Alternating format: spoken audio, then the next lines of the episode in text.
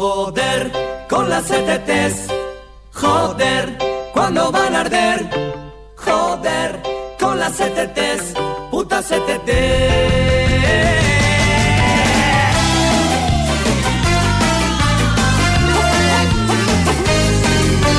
Η Ελλάδα μας θα πάει πάρα πολύ καλά.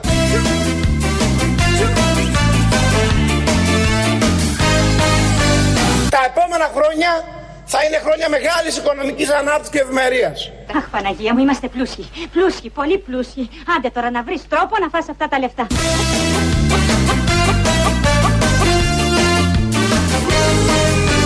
Η Ελλάδα μας θα πάει πάρα πολύ καλά.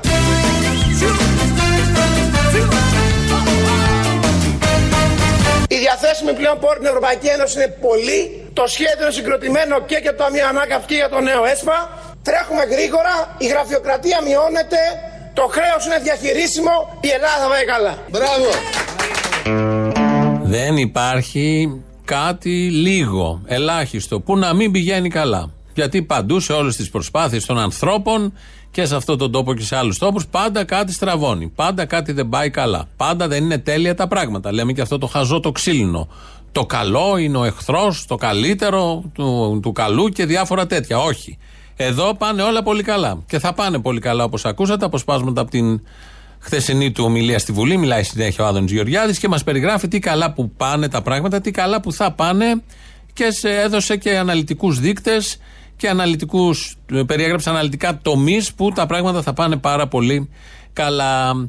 Το κρατάμε αυτό γιατί όταν ο Υπουργός λέει ότι πάνε καλά τα πράγματα σε κυβέρνηση που ανήκει ο ίδιος, μάλλον δίκιο έχει. Δεν μπορεί να έχει άδικο, δεν μπορεί να λέει ψέματα, δεν μπορεί να κοροϊδεύει, δεν μπορεί να προδικάζει από τώρα, δεν μπορεί να δημιουργεί εντυπώσεις. Όταν μιλάνε οι υπουργοί, ξέρουμε όλοι ότι μιλάνε επί πραγματικού πεδίου και λένε μόνο αλήθειες. Τώρα που είπαμε αλήθειες, πάμε να ακούσουμε και κάτι άλλο, να κάνουμε μια σύγκριση μεταξύ του Άδωνη και του Πρωθυπουργού της χώρας. Πρώτος είναι ο Άδωνης, μιλάει για την Βόρεια Μακεδονία. Ακόμα δεν έχετε καταλάβει πόσο κακή συμφωνία έχετε φορτώσει στον ελληνικό λαό. Λέει ο κύριος εκπρόσωπος ελληνικής λύσης να βάλουμε λέει βέτο στην εντάξει, ενταξιακή πορεία των Σκοπίων. Προφανώς κύριε Υπουργέ, δεν έχετε ολοκληρώστε, καν διαβάσει παρακαλώ. τη συμφωνία. Η συμφωνία στο άρθρο 2 ρητός απαγορεύει στην Ελλάδα να βάλει βέτο στην ενταξιακή πορεία των Σκοπίων. Ρητός. Άρθρο υπάρχει, λέει, απαγορεύεται η Ελλάδα από τώρα και στο μέλλον και για πάντα. Αυτό λέει η συμφωνία μέσα. Θα κάνουμε ό,τι λέει η συμφωνία, η οποία είναι κακή συμφωνία, αλλά δεν μπορεί η Ελλάδα να βάλει κανένα βέτο, σύμφωνα με τη συμφωνία, το άρθρο 2, για την είσοδο των Σκοπίων της Βόρειας Μακεδονίας στην Ευρώπη. Πριν τις εκλογές όμως, πριν δύο χρόνια, για να πουληθεί το Παπατζηλίκι ο Σανός και να ψηφίσουν οι φίλοι δεξιοί τη συγκεκριμένη κυβέρνηση, έπρεπε ο Κυριάκος Μητσοτάκης να πει αυτό που θα ακούσουμε τώρα. Θέλω λοιπόν από εδώ να στείλω ένα ξεκάθαρο μήνυμα. Εφόσον οι Έλληνες πολίτες με εμπιστευτούν ως Πρωθυπουργό, αρνούμε κατηγορηματικά να ερμηνεύσω τη συμφωνία με τον τρόπο αυτό.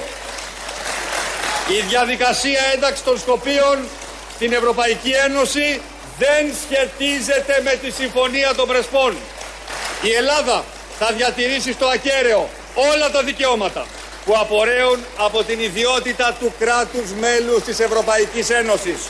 Δηλαδή το δικαίωμα να διαπραγματεύεται, να ανοίγει και να κλείνει επιμέρους κεφάλαια, ανάλογα με τα εθνικά και τα κοινοτικά συμφέροντα. Με άλλα λόγια, η Ελλάδα θα μπορεί ανα πάσα στιγμή να βάλει βέτο στη διαδικασία ένταξης των Σκοπίων στην ευρωπαϊκή οικογένεια. Η συμφωνία στο άρθρο 2 ρητός απαγορεύει στην Ελλάδα να βάλει βέτο στην ενταξιακή πορεία των Σκοπίων. Η Ελλάδα θα μπορεί ανα πάσα στιγμή να βάλει βέτο και αυτό το δικαίωμα της πατρίδας μας αρνούμε να το απεμπολίσω. Η συμφωνία στο άρθρο 2 ρητός απαγορεύει στην Ελλάδα να βάλει βέτο στην ενταξιακή πορεία των Σκοπίων. Joder, con las CTTs. Joder, cuando van a arder. Joder, con las CTTs. Puta CTTs. Με ενδιαφέρει η επικοινωνία και όχι η ουσία. Έτσι λοιπόν, τα έχουμε όλα. Γιατί πρέπει να καλυφθεί και το κοινό, το οποίο διψάει για όλα αυτά, διψάει για απάτη δηλαδή. Και εδώ τους την έδωσαν πλουσιοπάροχα πριν τις εκλογές. Θα βάλουμε βέτο. Μετά τις εκλογές δεν μπορούμε να βάλουμε βέτο γιατί το λέει συμφωνία. Για την ίδια συμφωνία και για το ίδιο άρθρο μιλούσε και ο Κυριάκος Μητσοτάκης και ο Άδωνης Γεωργιάδης. Τα ωραία γίνονται στη Θεσσαλονίκη κάτω από τη Βόρεια Μακεδονία, στη Νότια Μακεδονία δηλαδή, τη δικιά μας. Εκεί έχουν λεωφορεία, μάλλον εκεί δεν είχαν λεωφορεία και μέσα στην πανδημία ήταν χωρίς λεωφορεία. Εδώ στην Αθήνα είχαμε, αλλά τα ήταν σαν σαρδέλες. Εκεί δεν είχαν καν λεωφορεία. Κάποια στιγμή έρχεται αυτή η κυβέρνηση και ο Καραμαλής ο τρίτος, ο Υπουργός Μεταφορών και φέρνει λεωφορεία από τη Λιψία. Ήταν αυτά τα λεωφορεία και από τη Βουδαπέστη, κάποια από αυτά που γράφανε ουγγρικές, ουγγρικούς προορισμούς. Κάτι πόλεις τα βλέπαν οι Θεσσαλονίκοι, έμπαιναν μέσα, μάλλον πήγαινε στην Τούμπα. Αλλιώς θα πήγαινε έξω από τη Βουδαπέστη, σε ένα προάστιο. Δεν είναι και άσχημα. Το από τότε το είχαμε πει, ήταν πολύ ωραία κίνηση και ο καθένας θα ήθελε να μπει σε ένα λεωφορείο αστικό και να φτάσει κάπου αλλού. Γιατί μόνο με αεροπλάνο ή με τουριστικό πούλμαν. Ε, αυτά λοιπόν τα λεωφορεία δεν είχαν, μάλλον είχαν παράθυρα, δεν άνοιγαν τα παράθυρα. Ό,τι πρέπει για πανδημία. Ό,τι πρέπει για πανδημία, γιατί από τη λειψία που ήρθανε, από τη Γερμανία δηλαδή, δεν πρέπει να ανοίγουν τα παράθυρα. Οι θερμοκρασίες είναι τέτοιες.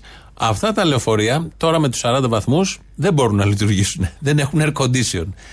Δεν ανοίγουν παράθυρα. Δεν έχουν air condition. Ό,τι πρέπει για τους Θεσσαλονίκη εν μέσω κορονοϊού. Να θυμηθούμε τότε, επειδή είχαν γραφτεί όλα αυτά που λέμε εμείς τώρα, τα είχαν θέσει και οι εργαζόμενοι εκεί, αλλά και γραφόντουσαν στον τοπικό τύπο, στα site. Είχε πάει ο Κώστας ο Καραμαλής ο τρίτος και τότε με το Δήμαρχο Θεσσαλονίκης και είχαν αυτοσαρκαστεί κάπω, κάναν το γνωστό παιχνιδάκι αστιάκι για τα λεωφορεία που πάσαραν στην ε, Θεσσαλονίκη. Πάντως σε κατηγορούσαν κάποιοι ότι μας έφερε σαπάκια. Μόνο σαπάκια δεν αυτό. Μια εικόνα, χίλιες λέξεις. Και πόσα χρήματα; Είναι εκτελεστήρια του κόσμου του Δήμου Θεσσαλονίκη και του Δήμου Λεψία. Με κατηγορούν, λέει ο Καραμαλής, ότι σας έφερα σαπάκια. Δεν σας έφερα σαπάκια. Λοιπόν, ξαναλέμε, δεν έχουν παράθυρα, δεν ανοίγουν τα παράθυρα. Επτασφράγιστα, σφραγισμένα, κανονικά. Μπαίνεις μέσα και μόνο αυτό είναι υπεραρκετό. 40 βαθμούς έξω, κάτω από τη Λαμαρίνα, αυτό γίνεται 50. Δεν έχει και air condition. Δεν μπορούν να κυκλοφορήσουν. Οι εργαζόμενοι τα απέσυραν. Πολύ καλά έκαναν. Έτσι ορίζει ο νόμος. Έτσι ορίζουν οι υπουργικές αποφάσεις. Βγαίνει όμως ο πρόεδρος του ΟΑΣΤ, ο κύριος Γιώργος Κόδρας, και κατηγορεί ποιους άλλους για όλο αυτό το μπάχαλο το δικό του, το κυβερνητικό, την απάτη αυτού του τύπου, κατηγορεί τους εργαζόμενους και τους συνδικαλιστές. Υπάρχουν λεωφορεία τα οποία δεν διαθέτουν κλιματιστικό; Ναι, βεβαίως. Είναι τα λεωφορεία που ε, μας παραχώρησε ο Δήμος της Θεσσαλονίκη που έχει την καλοσύνη να μας. Αυτά της λειψία είναι; Ναι, ναι, αυτά της λειψίας. Δεν ήταν ο χρόνος αρκετός για να τοποθετηθούν πριν; Αποδείχθηκε ότι δεν ήταν αρκετός. Ξεκίνησαν οι εργασίες εγκατάσταση κλιματιστικών Σε ή. κάποια έχουν ξεκινήσει, σε κάποια όχι. Με τα, Στα υπόλοιπα, οποία- με τα υπόλοιπα έχουμε ε, Ήτανε. λεωφορεία τα οποία να έχουν πρόβλημα τα κλιματιστικά τους; Υπάρχει ένας μικρός αριθμός, αλλά περισσότερο είναι η διάθεση ορισμένων που λένε με το παραμικρό αν δεν δουλεύει το κλιματιστικό και το γυρνάνε πίσω. Και λυπάμαι που θα το πω, δυστυχώς αυτό είναι και οδηγία του, του σωματείου που λέει αν δεν ε, δουλεύει το κλιματιστικό, που δεν ισχύει αυτό το πράγμα, να το φέρνετε πίσω. Με αποτέλεσμα να έχουμε επιστροφές χωρίς λόγο. Α, έχουμε τέτοια ζητήματα εσωτερικά. Είναι προφανές ότι οι άεργοι συνδικαλιστές εξακολουθούν να θέλουν να α, κάνουν ό,τι θέλουν στη Θεσσαλονίκη και στον ΟΑΣΤ. Αυτό δεν θα ισχύσει όμως. Καλά θα κάνουν οι άεργοι συνδικαλιστές να καταλάβουν ότι η βασιλεία τους τελείωσε. Είναι αυτός ο θεσμικός κυβερνητικός παράγοντας που έχει φέρει λεωφορεία χωρίς να ανοίγουν τα παράθυρα και δεν έχει φροντίσει να έχουν air condition τα λεωφορεία και φταίει, σύμφωνα με αυτόν, και παίρνει και ύφος και αλλάζει και τη φωνή, ότι φταίει κάποιος άλλος που εφαρμόζει την υπουργική απόφαση. Άρθρο 5, υπουργική, υπουργική απόφαση. Α27-733 κάθετος 2213. 16 Έκτου 2015. Και λέει. Οι οδηγοί ηλεκτροοδηγοί υποχρεούνται κατά περίπτωση όπως μεριμνούν για την τήρηση ικανοποιητικής θερμοκρασίας εντός των οχημάτων σειρμών που διαθέτουν κλιματισμό, ώστε για μεν τη θερινή περίοδο η ψήξη να ενεργοποιείται όταν η εσωτερική θερμοκρασία φτάνει του 28 βαθμούς Κελσίου. Για δε τη χειμερινή θέρμανση να ενεργοποιείται όταν η θερμοκρασία πέσει κάτω από 15 βαθμούς Κελσίου. Οι εργαζόμενοι δηλαδή κάνουν αυτό που η πολιτεία τους έχει πει να κάνουν και ευτυχώς που το κάνουν οι εργαζόμενοι, πάνω από 28 να ενεργοποιείται το air condition. Εκεί είναι 58. Η θερμοκρασία και δεν υπάρχει τρόπος ούτε παράθυρο να ανοίξει να μπει έστω καυτό αέρας. Και επειδή οι εργαζόμενοι το κάνουν αυτό, βγαίνει ο πρόεδρος εδώ και τα ρίχνει στους εργαζόμενους και στους άεργους. Ποιος τώρα, ένας πρόεδρος οργανισμού κρατικού, έτσι όπως διορίζονται και με τα προσόντα που διορίζονται οι πρόεδροι οργανισμών, να κατηγορήσουν τους εργαζόμενους επειδή εφαρμόζουν το αυτονόητο.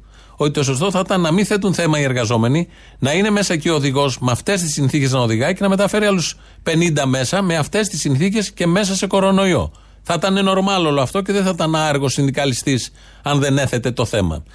Για ίδιο παρόμοιο θέμα, σήμερα το πρωί υπάρχει κατάληψη εδώ στον Εύκα του Πειραιά γιατί δεν έχουν air condition το, το κτίριο. Και είναι μέσα με τα τηλεφωνήματα τα γνωστά. Και βγαίνει ο Χατζηδάκης το πρωί, στο Sky, Κωστής Χατζηδάκης, να κατηγορήσει ποιους για το, το, το κτίριο δεν έχει air condition, μα προφανώς του εργαζόμενους. Πριν όμως θέλω να ξεκινήσω με αυτή την κατάληψη που υπάρχει στον ΕΦΚΑ.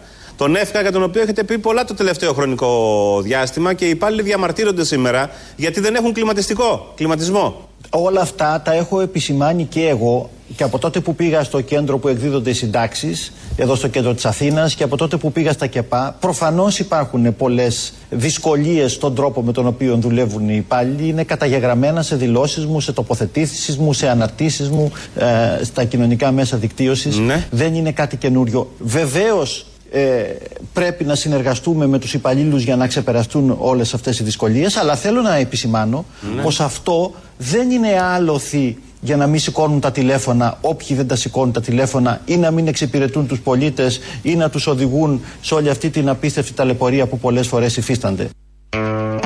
Έχουμε ένα κρατικό σύστημα που ακόμη λειτουργεί με τηλέφωνα. Ενώ θα έπρεπε να λειτουργεί αλλιώς η δημόσια διοίκηση. Αυτοί κυβερνούν τα τελευταία 50 χρόνια. Αυτοί ευθύνονται για τα τηλέφωνα. Αυτοί κυβερνούν και αυτοί ευθύνονται επειδή το συγκεκριμένο κτίριο, τα κτίρια δεν έχουν air condition. Πόσο στοιχίζει ένα air condition να μπει στα γραφεία; Και μίζα θα βγάζανε από την προμήθεια των σωμάτων air condition. Τίποτα από αυτά. Και τώρα εδώ λέει ο Χατζηδάκης, ναι, το καταλαβαίνω. Αλλά, όταν λέει το αλλά, φταίνει και οι εργαζόμενοι να μην το χρησιμοποιούν ως άλοθη για να μην σηκώνουν τα τηλέφωνα. Ότι με αυτές τις συνθήκες, σε ένα γυάλινο κτίριο, επίσης φούρνος, που στα περισσότερα από αυτά επίσης δεν ανοίγουν τα παράθυρα, η αρχιτεκτονική της μεταπολεμικής Ελλάδας και οι μεγαλοφαντασιώσεις ότι έχουμε γίνει ευρωπαϊκή πόλη, έτσι σηματοδοτεί το τότε με τα τζαμένια κτίρια. Ε, μέσα σε όλα αυτά πάλι κάτι οι εργαζόμενοι φταίνε που δεν μπορούν να λειτουργήσουν. Ε, φύγαμε από αυτά τα πολύ ωραία και την ευθύνη των υπουργών και την άνεση με την οποία ταχώνουν σε άλλους. Εδώ εργαζόμενους ή συνδικαλιστές, χωρίς κανένα, κανέναν ενδιασμό. Ο Βελόπουλος λοιπόν προχτές, ε, προχτές, εδώ και καιρό έχει μιλήσει ε, και αναφέρεται συνεχώς ότι η Μάγδα Φίσα, η οικογένεια Φίσα πήρε χρήματα από τη δολοφονία του γιού τους. Δεν ισχύει αυτό, το ξέρουμε όλοι. Δεν θα μπορούσε να το κάνει η συγκεκριμένη οικογένεια έτσι κι αλλιώς. Το έχει πει επανειλημμένος, το έχει τονίσει. Παρ' όλα αυτά συνεχίζεται είτε από tweet είτε από δηλώσεις του ιδίου να θέτει αυτό το θέμα. Τον είχαν καλεσμένο τον ε, Κυριάκο Βελόπουλο σε βραδινή εκπομπή και τον ρώτησαν για αυτό το θέμα και ακούστε πώς απαντάει.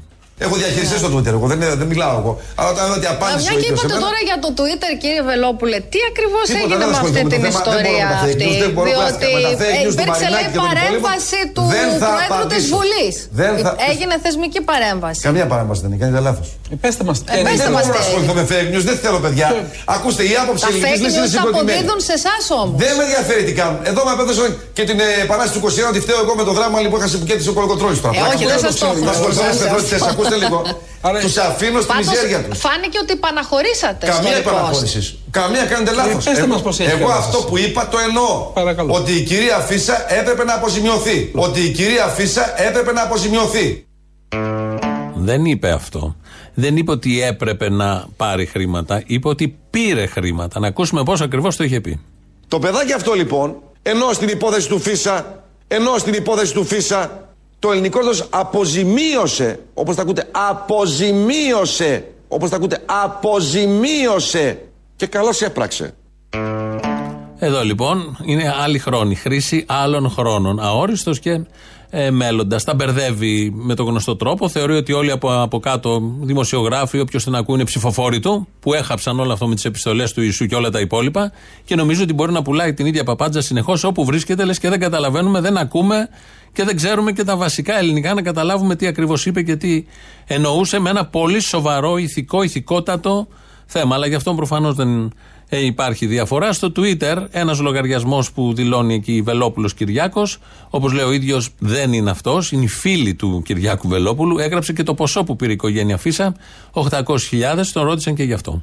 Ναι, το Και θα θέμα επιμείνω όμως στην το Βουλή. επίδικο εδώ, σε αυτό που συζητάμε, δεν είναι η αποζημίωση. Είναι το αν ένας πρόεδρος ελληνικού κόμματος έκανε ένα tweet το οποίο δεν ανταποκρίνεται στην πραγματικότητα. Πάλι σας λέω fake news. Σας λέω προηγουμένως στο Twitter δεν είναι δικό μου. Διαχειριστές υπάρχουν, δεν το έκανα εγώ. Σταματήστε λοιπόν να το στέλνετε. Δεν το κάνατε εσείς. Δεν υπάρχει. Δεν το Όχι. υιοθετείτε. Εγώ το έχω πει, δεν ασχολούμαι ούτε με Facebook ούτε με Twitter. Το έχω πει δημόσια. Δεν ασχολούμαι όπως άλλοι υπουργοί όλοι με Άρα να Twitter. υποθέσω ότι αυτό είναι ένα θέμα που θα το λύσετε με τους συνεργάτες Εγώ. σας, όποιος το Να λύσω κάνει. τι αυτό. παιδιά το αυτονόητο που είπα. Εάν κάποιος μιλάει στο όνομά σας, κύριε Βελόπουλε, είτε το κάνει στο Λέει, Twitter. λέει, λέει πάνω, λέει φίλοι του Βελόπουλου.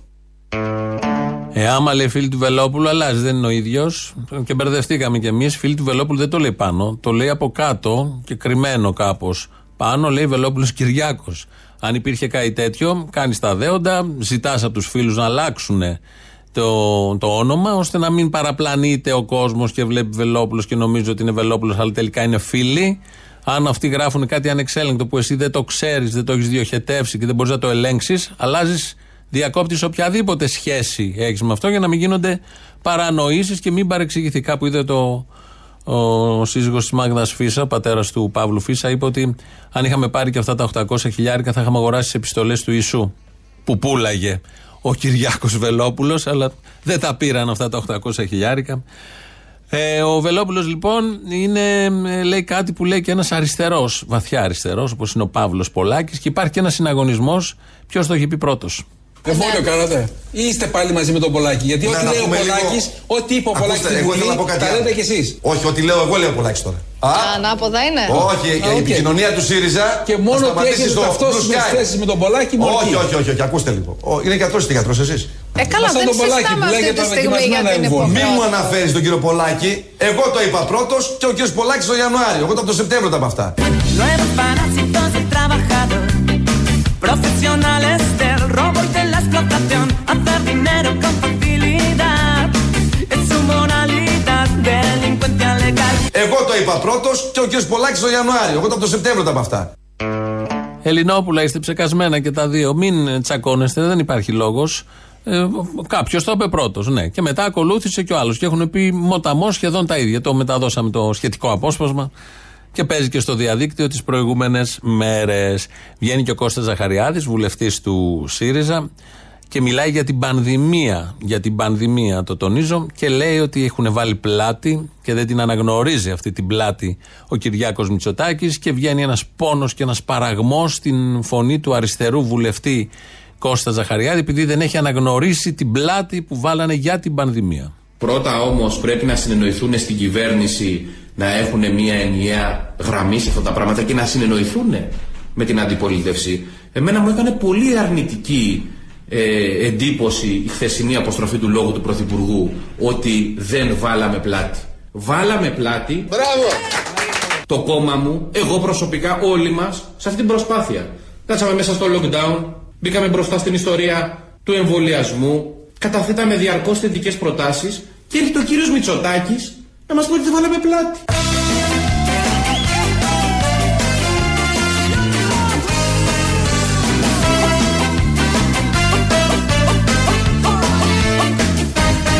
Και έρχεται ο κύριος Μητσοτάκης να μας πει ότι δεν βάλαμε πλάτη. Δεν πειράζει. Ο κύριος Μητσοτάκης ήρθε μετά και σας ευχαρίστησε που βάλατε πλάτη στα 55 από τα 128 άρθρα του εκτρώματος νομοσχεδίου του Κωστή Χατζηδάκη. Τι, Η πλάτη εδώ, πλάτη εκεί, πλάτη και σ' άλλα. Το 40% νομίζω, 60% νομίζω των ε, ε, νομοθετημάτων που έχουν έρθει στη Βουλή έχουν ψηφιστεί και από τα δύο κόμματα. Τα εκτρώματα που φέρνει η δεξιά η οποία πρέπει να φύγει και από τα πράγματα, ε, ψηφίζονται από ένα πολύ σοβαρό ποσοστό μέχρι τώρα στα δύο χρόνια διακυβέρνηση από τη Νέα Δημοκρατία.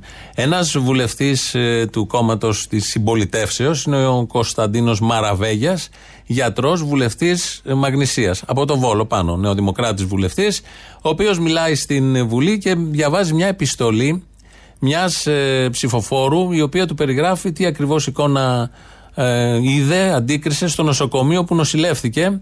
Ε, είναι από τις λίγες επιστολές και από τους λίγους συμπολίτες μας που ταχώνουν σε νοσηλευτές.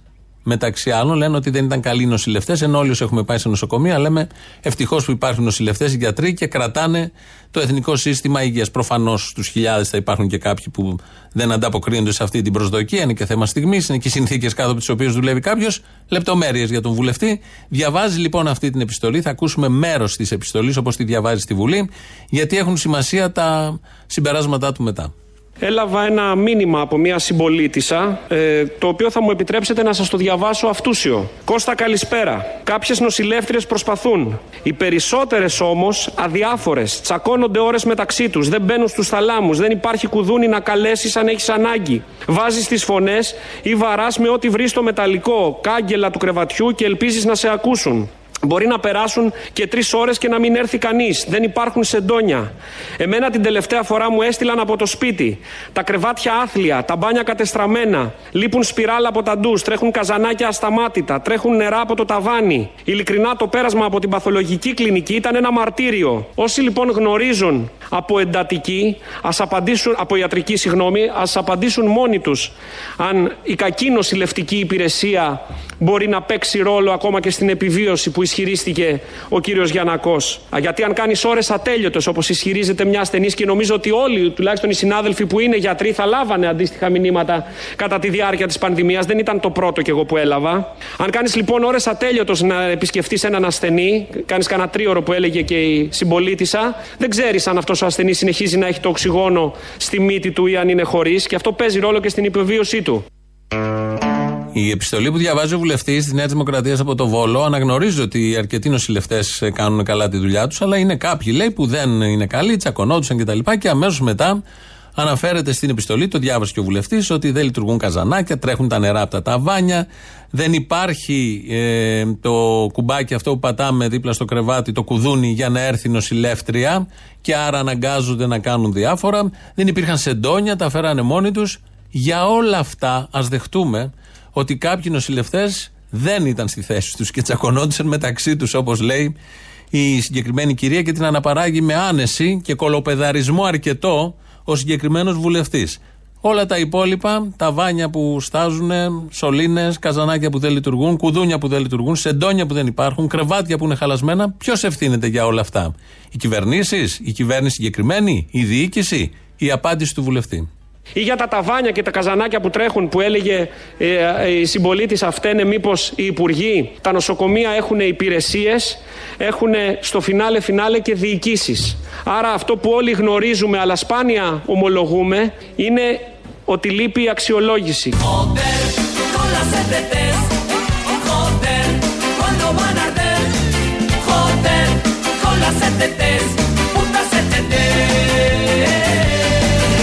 Ή για τα ταβάνια και τα καζανάκια που τρέχουν που έλεγε ε, ε, η συμπολίτης αυτέ μήπως οι υπουργοί; Όχι βέβαια. Για το ταβάνι, για το κουδούνι, για τα συντόνια που δεν υπάρχουν δεν φταίνει οι υπουργοί. Ποτέ δεν φταίνει οι υπουργοί. Οι εργαζόμενοι φταίνε και εδώ. Οι εργαζόμενοι φταίνε στα λεωφορεία που δεν έχουν παράθυρα και δεν έχει air condition. Οι εργαζόμενοι φταίνε στο κτίριο εδώ στον Πειραιά που δεν έχει επίσης air condition και έχει κλειστά παράθυρα, τζαμένιο κτίριο και δεν μπορούν να δουλέψουν. Και οι εργαζόμενοι φταίνε στο νοσοκομείο επειδή δεν υπάρχει ε, κρεβάτι. Επειδή δεν υπάρχει σεντόνι και επειδή στάζουν τα νερά.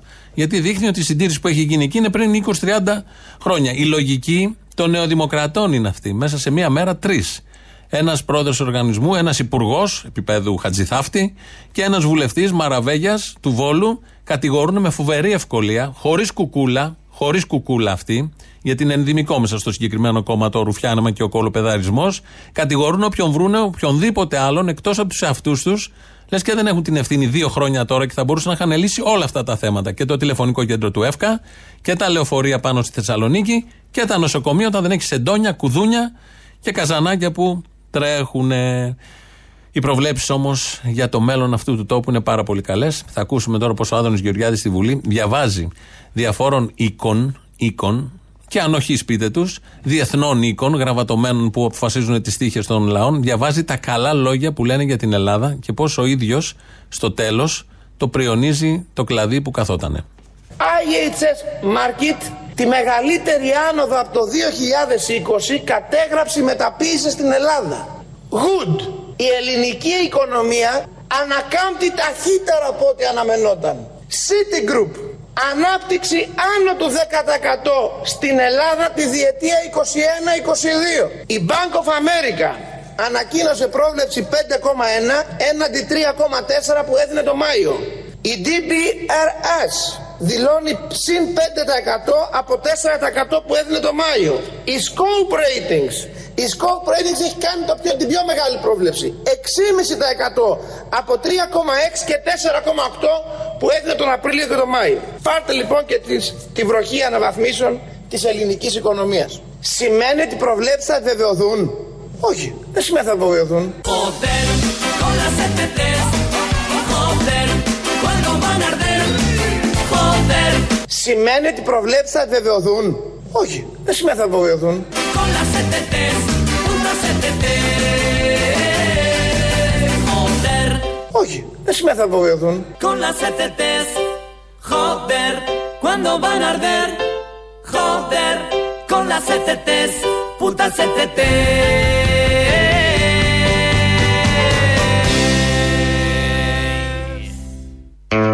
Τι μας διαβάζει τότε από 10 οίκους τα καλά που θα συμβούν στον τόπο, αφού δεν θα επιβεβαιωθούν ή δεν έχει σημασία αν θα επιβεβαιωθούν. Τέλος πάντων, τα ακούσαμε για να νιώσετε κι εσείς καλύτερα ότι πάνε πολύ καλά τα πράγματα. Το καταλαβαίνετε, το βλέπετε. Ελληνοφρένια αυτό που ακούμε. 2.11.10.80.880. Πάρτε τηλέφωνο εκεί. Εμείς ακούμε το πρώτο μέρος του λαού. Μας πάει και στις πρώτες διαφημίσεις. Έλα, Μορτρελά, που είσαι; Θέλω να πούμε. Τι κάνεις, να σου πω ρε, πώς και δεν βγήκε το άλλο το απόπλημα του βαρελιού; Μην μιλάτε έτσι για τα αποπλήματα του βαρελιού. Ε, Λοιπόν, ξέρεις τώρα ποιον λέμε. Ναι. Για να δώσει καμία συμβουλή ρε, στο, στο βιαστή. Πώς να τη βγάλει έτσι με κάνα δύο χρονάκια. Θα μπορούσε, το καλέσαν για ΕΔΕ και πήγε τσίσα. Ναι, στο μπούσο μας η ΕΔΕ. Τι να την κάνουν την ΕΔΕ; Α, α, φίλε, συγγνώμη, συγγνώμη, αφού θα γίνει ΕΔΕ, ετελείωσε. Ετελείωσε, τελείωσε. Το θέμα ετελείωσε. Θα μπει, θα, θα, θα μπει τάξη. Ετελείωσε. Ετελείωσε. Μη σου πω μπορεί να του κάνουν και παρατήρηση. Καλέ, Ναι, μην τον, τη μην τον χειρότερη- βάλουν όρθιο στη γωνία να βγαίνει μόνο στον αυτιά. Ναι, ναι, ναι. Να τον βάλουν στη διαθεσιμότητα να παίρνει το 70% του μισθού να έχει περισσότερη ώρα να βγαίνει στα, στα κανάλια. Σωστό. Να σε ρωτήσω, το ΕΣΟΥΡΟΥ υπάρχει ή έχει κλείσει αυτή, αυτό το μαγαζί; Το ΕΣΟΥΡΟΥ υπάρχει άμα κάνουν τίποτα καταγγελίε οι Σιριζέοι για να λογοκρίνουν καμιά σατυρική εκπομπή σαν τη δικιά μας, ας πούμε. Α, μπράβο. Σε Ε, κάτι τέτοια υπάρχει. Έχουν και τα δίκια τους όμως. Ναι, όχι. Ναι. που λες, ναι, μου κάνει εντύπωση πάντως που δεν βγήκε, ρε. Θα έπρεπε να πει, ξέρω εγώ, στο βιαστή, ρε, εσύ είσαι βλάκας. Διότι εκείνη τη στιγμή που σκότωσε την γυναίκα του, εάν έπαιρνε τηλέφωνο την αστυνομία, δεν θα πήγαινε ούτε τέσσερα χρόνια φυλακή. Ήσουν εμβα- εμβρασμό ψωμί, ξέρω εγώ. Κάτι παίζει, ρε παιδί μου εκεί. Πάρε, πάρε μας εμάς τηλέφωνο και θα σου κανονίσουμε ένα-δυο χρονάκια. Τι είναι αυτά, ρε, εσύ, τι είναι αυτά; Να σου πω ρε, εσύ, τι θα γίνει με το Ποκοτάνο, θα σου τρώει τόσο πολύ χρόνο. Έλα, γιατί δεν είναι γλυκούλης, δεν είναι ευχάριστος; Not. Ε, δηλαδή, Συγγνώμη, συγγνώμη, ανακατεύτηκα. δεν θα πω για τις αειδίε της μαλακής που διαβάζει τα μηνύματα που τα διαβάζει μπλε, δεν καταλαβαίνει κανείς τίποτα στο τέλος. Βάζει ACDC και καλά για να το παίξει εναλλακτικούρα και σιγά του ACDC και βγάζει και μαλακή. Δηλαδή, δεν γίνεται να σου τρώει χρόνο, αλλά πώς το ανέχει αυτό; Το πρόβλημα είναι εσύ που ακούς Μπογδάνο. Εγώ περιμένω να ακούσω εσένα, ρε μαλακά. Αποστόλης. Ναι, έλα σου πω, από πού σε παίρνω τηλέφωνο; Από πού; Από την Αστυπάλαια. Και; Τι και, Και τι έγινε; δεν θα με ρωτήσεις. Γιατί; Πού ήρθε ο κούλη εδώ; Φόρτισες, φορτίστηκες; Έλα σου πω, μα είπε στα στροπελέκια, μαλακά, ε. Εγώ; Ναι, εσύ. Καλά κάνεις και εσύ μαστρουπελέκια. Αν Φόρτισες και- τον κόλο σου. Δεν, δεν είμαστε παλίτσα, προσβλήθηκα, να ξέρεις. Όντως. Δεν πειράζει. Τσίμπα να αρχίσει θα σου περάσει. Σε έβαλα ανοιχτή ακρόαση στο κινητό, εξαγούγαν όλοι αυτοί οι παλίτε που του έλεγε στα στροπελέκια, να ξέρεις. Ωραία, άρα να που δεν θα πάω διακοπές. Μου διευκολύνεις τι διακοπές. θα έρθεις, θα έρθεις. Εδώ είσαι. Τι να έρθω. Ε, Περσόνα νογκράτα θα είμαι. Έλα, εντάξει, δεν σε έβαλα σε όλο το Ευχαριστώ νησί. γιατί λέει, έλεγα πού να πάω, πού να πάω, τουλάχιστον ξέρω πού να μην πάω. Να, μειώνονται τα νησιά. Έλα, ρε, εδώ θα έρθεις. Να έρθω να κάνουμε τι, Έλα, ηλιοθεραπεία έλα. κάτω από την ανεμογεννήτρια; Δεν έχουν πει ακόμα, έλα, σου φορτίσουμε, να σε φορτίσουμε. Αν έρθω αφόρτιστος, να έρθω κυριολεκτικά να φορτίσω τις μπαταρίες μου που λέμε. ναι, έλα. Τέλειο. Καλησπέρα, Ελληνοφρένια. Ναι, ναι. Ναι, γίνεται στο site στο ίντερνετ να βάλετε κάτι αντίστοιχο με την ώρα του λαού όσον αφορά κάποιους μονόλογους που έχει κάνει ο Καλαμούκης. Μονόλογο του Καλαμούκη, τι θα σα αυτοκτονήσει ο κόσμος; Δεν πειράζει, χρειάζεται πολλές φορές να τα βάλουν να το ακούνε κάτι φασισταριά γι' αυτό. Το φασταριό της μισέ λέξει δεν τις καταλάβει. Εντάξει, δεν πειράζει, θέλουμε να τα ακούμε εμείς. Εντάξει, άμα είναι για σένα, τότε πες το. Γράψτε τα άπαντα του Καλαμούκη. Τα άπανα του Καλαμούκη, τι κομμωδία είναι αυτή, βέβαια. Ε, αυτό, βάζω το και έτσι, ελληνοφρένια δεν είσαι. Joder, con las ETTs. Joder, cuando van a arder. Joder, con las putas ETTs, putas ETTs.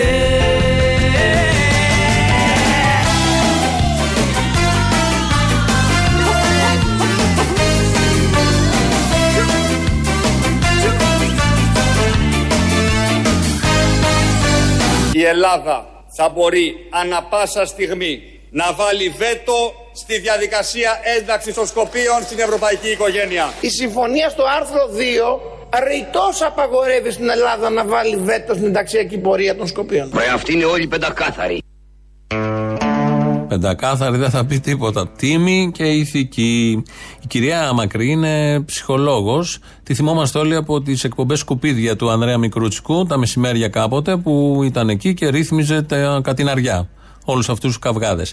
Ε, τον τελευταίο καιρό βγαίνει σε πρωινές εκπομπές και μιλάει για τα γνωστά θέματα. Μίλησε και για την δολοφονία στα γλυκά νερά και μίλησε για τον Μπάμπη ε, και είπε τα εξή.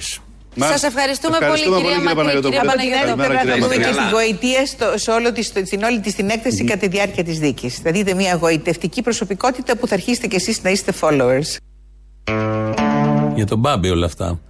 Τον ε, δολοφόνο. Ότι θα δούμε μια γοητευτική προσωπικότητα στη δίκη που θα γίνουμε όλοι followers. Αυτό είπε η ειδική. Αυτά ακούγονται στις πρωινές εκπομπές. Επειδή φτάνουμε προς το τέλος, σήμερα στην Λιούπολη έχει μια ωραία εκδήλωση. Η πολιτιστική ομάδα του Δευτέρου Γυμνασίου Λιούπολης, ο Σύλλογος Γονέων και Κηδεμόνων, μας προσκαλούν στην προβολή της ταινίας για τον Τάσο Λιβαδίτη, της ταινίας Τους για τον Τάσο Λιβαδίτη, με τίτλο Μόνο όταν είσαι παιδί, φτύρεσαι ακίνδυνα από τα όνειρα. Θα ακολουθήσει συναυλία Reunion ένα τραγούδι για την πολιτιστική.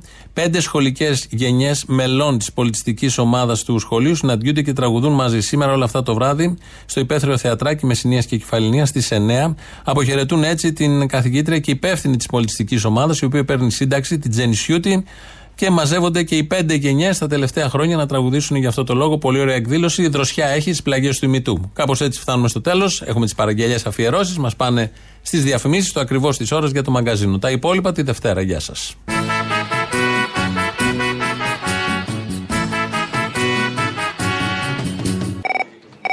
Βάλε και την αφιέρωση που σου είπα την άλλη φορά. Ρε, κολλάει με όλα. Τα ψέματα, οι διαψεύσεις και η αλήθεια.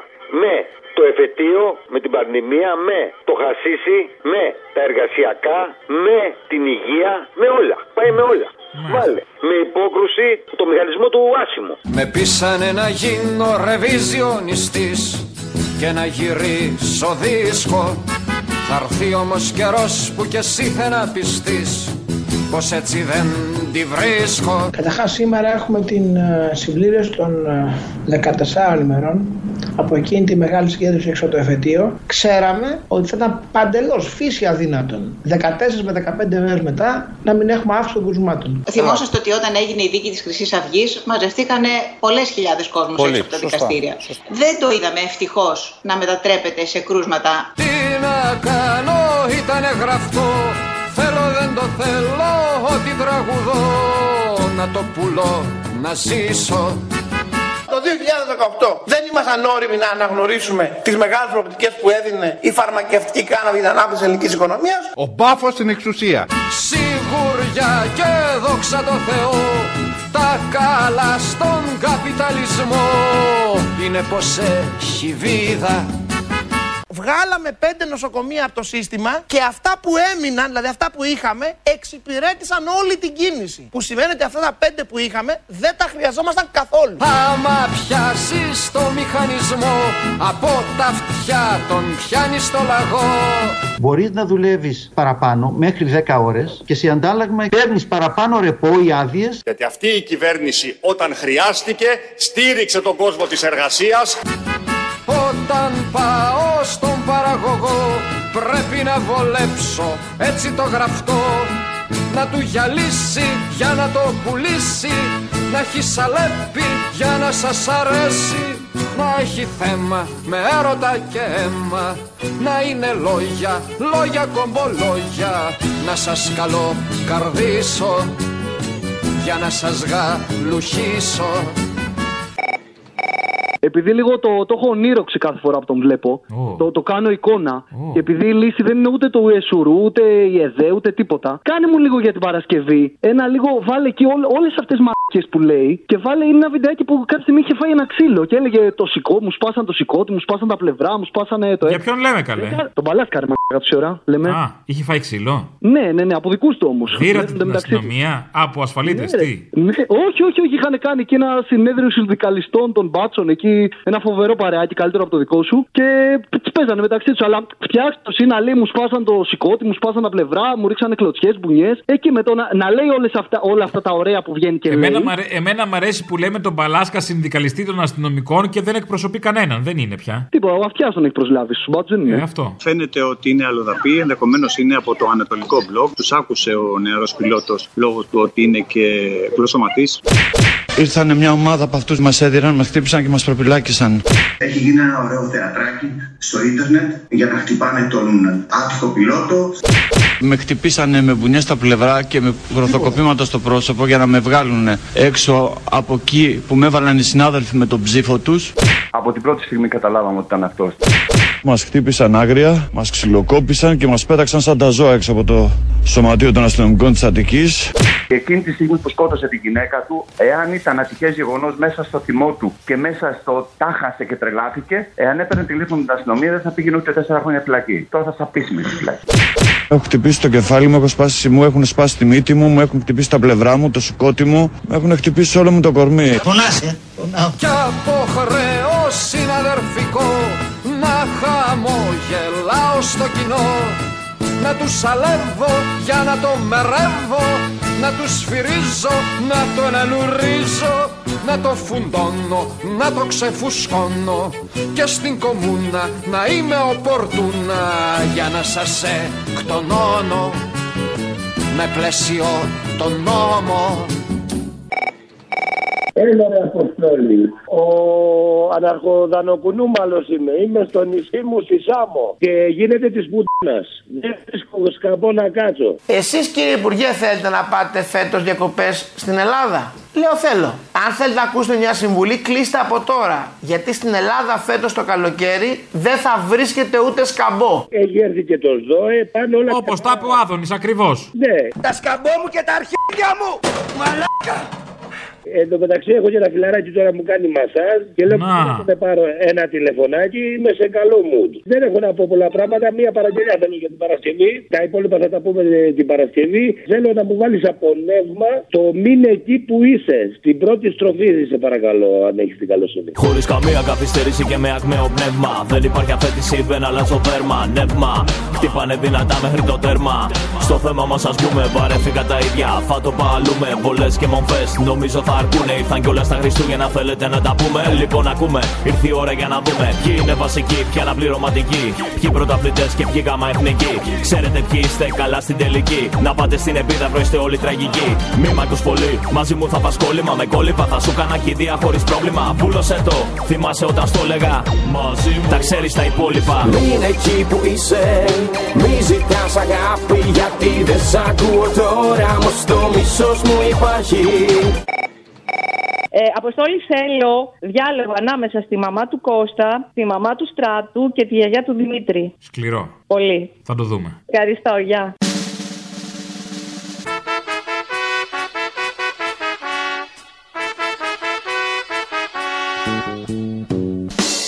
Ο Αποστολή. Ναι, εγώ. Είσαι Αποστολή. Ναι, εγώ.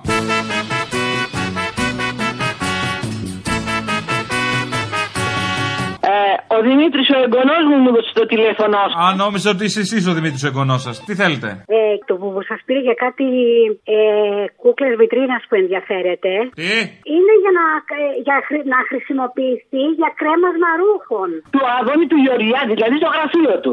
Ναι, ναι, ναι, που είναι οι τσίτσιδες όμως, όχι με τα ρούχα. Είμαι πολύ θυμωμένη μαζί σας. Μαζί μου, γιατί; Γιατί συζητήσατε για καλόγερο. Ναι. Μου το έχει πει από χτες και μου έρχεται να τον σκοτώσω. Γιατί καλέ; Είπατε το ποσό που θέλατε. Το είπα. Ναι, του είπατε ότι θέλετε 200 ευρώ. Θέλω. Εγώ λέω. Τι; Υπάρχουν, όπως ξέρετε, οι καλόγεροι ρούχων. Εδώ είναι στα γεμάτους καλογέρους. Όλα Να τα σας πω, μοναστήρια αυτό που μας παίρνουν. Εγώ σε πήρα τηλέφωνο γιατί μου. Του λέω, ποιος είπες σένα. Μου λέει καλό φίλος μου Αποστόλης. Λέω, δώσε μου το τηλέφωνο να, τον, να του μιλήσω. Αν θέλετε, μπορούμε να δώσουμε και ένα αρχαιοελληνικό έτσι, μια αρχαιοελληνική εσάν. Θέλει να κρεμάει πάνω στην κούκλα του τα μποξεράκια του, ας πούμε. Α, τέλειο. Τότε εσείς είσαστε γνώστες του θέματο. Καλέ το κάνουμε, εμείς το κάνουμε αυτό συνεχώς. Σε παρακαλώ πάρα πολύ, κάνε εσύ ό,τι νομίζεις. Μπορώ να την κάνω με τα χέρια προς τα πίσω να μοιάζει με την νίκη της Αμοθράκης. Ε, θα πάει Ναι. γύρω στα 700. Δεν μου λέτε; Τι; Εσείς τώρα γλύφοντας, έρχοντας πάτε; Γιατί, μπορείτε να μου το εξηγήσετε αυτό; Για να πληρώσει το τσουλί, γι' αυτό. Το γουστάρισε στο παλικάρι μας. Το γουστάρισα, ναι. Και δεν τρέπομαι να το πω. Είναι ντροπή. Είναι ντροπή. Εμένα. Αποστόλη, θα σε φτύσω τώρα. Με έφτυσες. Ποιος σου. Είσαι κουνιστός. Πάει τελείω. Εγώ είμαι κουνιστός. Κουνάς στην αχλαδιά. Μάλλον αυτός δεν κράτησε το λόγο του. Ότι ουτιστάν. Ε, νομίζω τώρα το χοντρένετε, δε. Κάτσε καλά, γιατί ξέρεις κάτι; Ξέρω και το σπίτι, ξέρω και την οδό. Θα έρθω να σε φτύσω από κοντά. Ντροπή σας. Φινιάρικο αυτό, λαϊκίστικο. Δουλειά σου είναι μου πάνε να κρύβεις τα τρότα των καθιερωμένων για να διατηρήσω με τα οικονομικά των ευαρεστημένων. Έλα ρε μαλάκα. Αποστόλης. Δέκα ώρες να σε πιάσω. Λοιπόν, και επειδή θα κλείσεις αυτό το μήνα, δυο παραγγελίες. Απόστολος και μόνος ο ταχυδρόμος, έρχεται με το Μητσιά, το τραγούδι. Η μοναξιά του με ένα δίτρο χοργώνει Ίδιο σακάκι χρόνια κι ίδιο παντελόνι Έλειωσε η στολή στην ίδια απόστολη Στο πέρα δόθε μια ζωής που τρώνε οι δρόμοι. Τρέχουν οι μέρες και οι μήνες τρέχει ο χρόνος. Και τα αύριο σαν το χθες και κλέφτης κι αστυνόμος. Με ένα κρυφό σαράκι πάνω στο μηχανάκι. Σαν ιεραπόστολος, απόστολος και μόνος.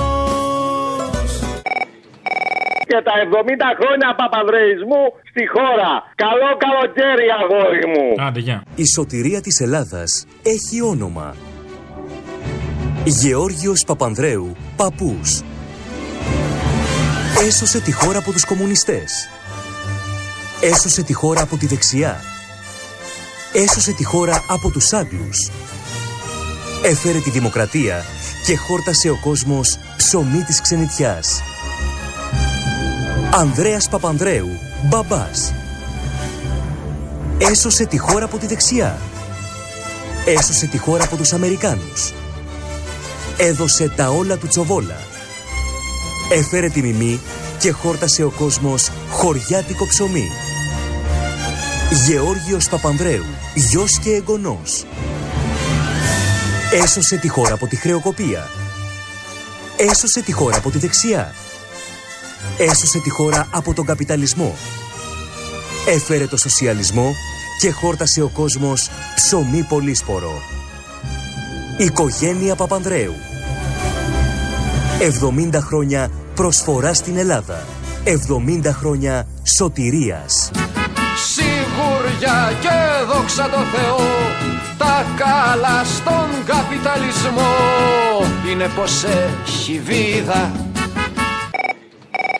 Θέλω να μου βάλεις τους επιζώντες του διστόμου, αν δεν τους έχετε βάλει, γιατί δεν θυμάμαι ακριβώς πότε πέφτει, και να μου βάλεις τους active member, έτσι τους λένε, εδώ δίστομο.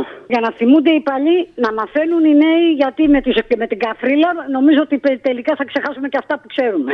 Φωνές, κραυγές, κλάματα και μια οσμή αίματος. Σε κάποια στιγμή πάτησα κάτι μαλακό. Έσκυψα να δω τι ήτανε και ήταν δύο κοριτσάκια που πριν από το μεσημέρι παίζαμε μαζί. Εδώ είναι δίστομο κι όσοι βολεύτηκαν στις μνήμεις στην αποδυνιά Όσοι σκεπάσαν με την πούλβερη του χρόνου τους κατοπινούς Της γιαγιάς μου από τα κλάματα, από τις φωνές, λύθηκε ο φαλός της. Και έβγαλε το μαντίλι από το κεφάλι, έδεσε την κοιλιά της και έχωσε τα παιδιά της. Σε ένα τάφο έχωσε την κόρη της, το γαμπρό της και το παιδί, και πιο δίπλα στο άλλο τον τάφο έχωσε την αδερφή της, τον πατέρα της και την αδερφή της πάλι από εκεί πέρα. Κι όσοι σκιαχτήκαν και δεν μέτρησαν τον νεκρό Την πεθυμιά Θα βλέπουν από χάμω τους ζαλωμένους Με το δίκιο χαϊτούς Έλα, Αποστολή. Έλα. Θα μου βάλεις ένα τραγουδάκι; Άντε, να σου βάλω. Ωραία, θα μου βάλεις το χινάρια και κουβάδες από Χατζηθραγκέτα. Είναι ένα μισή λεπτό. Οκ. Χινάρια και κουβάδες είναι πάρα πολύ ωραίο. Ναι, ναι. Χαρώ να τα ακούσω. Άντε, μπα, ευχαριστώ. Χινάρια και κουβάδες, τρακόσι λακαμάδες Και είμαι στυλος που ασυνεχώς τρελό μωρό Μέσα στη φράπα πλήτω, δεν έχω ούτε για ζήτο Μαυρό σκοτάδι δείχνουν τα ταρό Κοιτάζομαι στη τσέπη, δεν είναι όπως πρέπει. Παλιά κάτι μόνο έβρα συχνάζανε εκεί. Το κουμπαρά θα σπάσω, να βάλω λίγο γράσο Θα που κρίση οικονομική. Το τζάμπα έχει πεθάνει και εμείς όλοι σαχάνει Κοιτάμε τι θα αφήσει στη διαθήκη ο παππούς. Μα βρήκα τι θα κάνω, κοπίνα στο Μιλάνο. Θα φτιάχνω κομπολόγια για κουλούς Θα τον παίξω κι εγώ. Άμα πιάσεις το μηχανισμό από τα αυτιά τον πιάνεις στο λαγό. Τον πελοπίδα τρως με μια τσιμπίδα στην Παρθενόπη χαρίζεις ένα τόπι. Και με τα χρόνια γυρνάς στα σαλόνια Ξεχνάς πια μάνα σε γένα στο κλάμα. Και του εργάτη καβάλισες στην πλάτη. Μάθε να πει αμάν πια Και πάσε στα κομμάτια. Και άιστα κομμάτια. Με πείσανε να γίνω ρεβιζιονιστής και να γυρίσω δίσκο. Θα έρθει όμως καιρός που κι εσύ θα να πιστείς πως έτσι δεν τη βρίσκω